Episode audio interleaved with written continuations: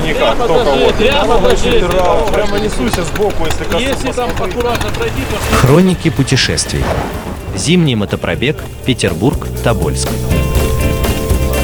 Вы слушаете Моторадио «Хронику путешествий». С вами Олег Капкаев, мчится на Харлее в Тобольск. Пока мы мчимся из Башкирии в Свердловскую область в город Екатеринбург. Нас там тоже встречают. Ожидания, ожидания встречи с друзьями, что может быть лучше. И тут наступает тот самый день, которого мы все ждали. День, когда каждую секунду, каждую минуту тебе приходится бороться. День, когда все звезды встают, казалось бы, против тебя, но по итогу оказывается, что все они за тебя. После перевала нам дают солнце. Солнце, горы, искрящийся снег. Мороз 9 градусов. Лучше может быть только мороз 15 градусов. Но при этом начинает задувать сильный-пресильный ветер. И что этот ветер нам несет? Конечно же, вымораживание. В маске в шлеме у меня замерзает лед. Руки в валенках начинают мерзнуть. Тепло от мотора выдувает. Я начинаю чувствовать, как мои ноги касаются подножек. О, что это еще? А, это то место, на котором я сижу на сиденье? Да, я тоже начинаю понимать, что оно сидит буквально на металлической пластине. При этом ветер таков, что когда проезжает мимо фура, меня пытается выбросить на обочину. Большая парусность. Изо всех сил мне приходится уже бороться. Не рулить, а именно бороться. Ломать трайк из одной стороны в другую. Ну, так как мы свернули с федеральной дороги на второстепенную, что здесь встречаем мы? Правильно, наледи. Наледи и валик из снега посреди колеи. А это что значит? Это значит, что мой мотоцикл, трайк, не помещается. И переднее колесо рыскает, соскакивая с наледей. Либо заднее колесо подпрыгивает на этих наледях и норовит меня вытащить то обочину, то навстречку. Либо переднее колесо перестает реагировать на любые движения моих рук и просто едет или катится, или скользит туда, куда ему хочется. Опасно ли это? Ну, я не знаю. Как вы думаете, опасно отпрыгивать за доли секунды, когда ты стоишь и навстречу тебе мчится электричка? Тут, наверное, как повезет. Хотя мастерство, желание выжить, желание доехать, оно, конечно, преобладает. И то, что я рассказал вам, это несколько утрировано. Но именно в таких поездках ты повышаешь свое мастерство вождения. Потому что только зимой ты можешь осознать, как важна реакция на газ. Буквально доля градуса, и ты чувствуешь, как мотоцикл либо прилипает к дороге, либо его начинает выбрасывать с нее. Именно легчайшее касание педали тормоза либо разворачивает тебя на 180 градусов, либо устойчиво стабилизирует по направлению движения.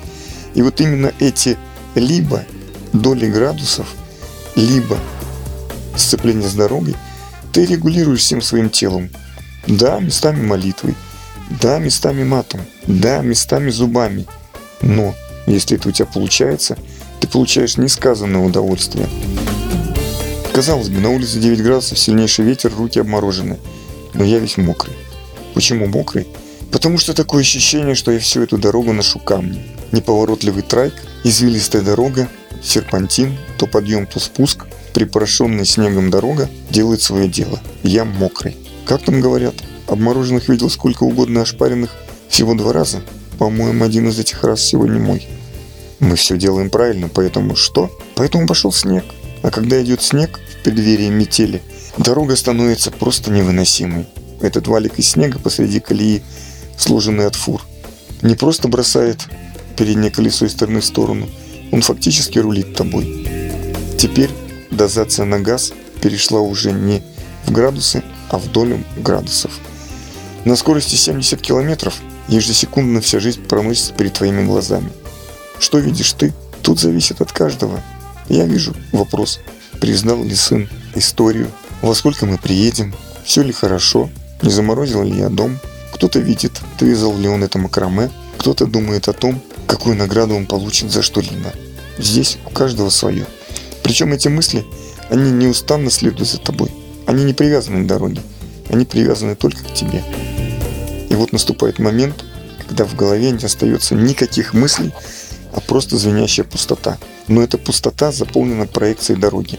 Она отражается в каждой клеточке твоего мозга, в каждом нерве твоих глаз, в каждом нерве твоих пальцев, рук, даже языка.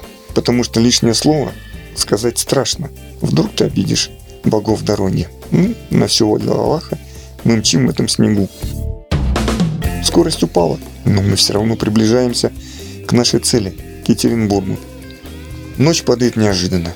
Здесь Урал, Уральские горы. И одновременно с ночью на тебя падает что? Правильно, ледяной дождь. Ледяной дождь?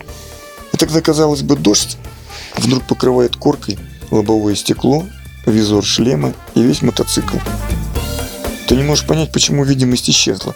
Вроде и подогрев работает, и казалось бы всего минус 6, но это ледяной дождь. И потом только подсознательно ты понимаешь, а ведь под колесами все то же самое. И решаешь испробовать. Чуть-чуть касаешься педали, тормоза, и мотоцикл несется совсем не туда, куда ты хотел. Да, на льду такое же зеркало изо льда. Собираемся, мчим дальше. Наша цель – Екатеринбург. Нас встречают ребята из Хоукраша Екатеринбург. Готов стол, готовая еда, готов согрев. Но у нас какие-то дела с прессой, мы катаемся по городу, снимаем какое-то видео, и тут нас забирает вице-губернатор Свердловской области Азат. Человек, который ездит тысячи километров в год на мотоцикле. И опять мы сталкиваемся с тем человеком, который знает, что нам надо. Он говорит, бросайте все, едем в теплый гараж на ужин. Да, да, да. То, что надо путнику после длинной зимней холодной дороги.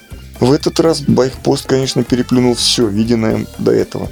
Это бывшая резиденция Бориса Николаевича Ельцина. Смотрите мой канал, я покажу видео, как это выглядело.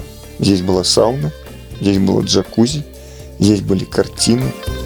И номер, ну я вам скажу, что номер, в котором я остановился, был гораздо больше моего дома. Слушайте Моторадио, будьте в движении. С вами был Олег Капкаев. Хроники путешествий. Зимний мотопробег. Петербург. Тобольск.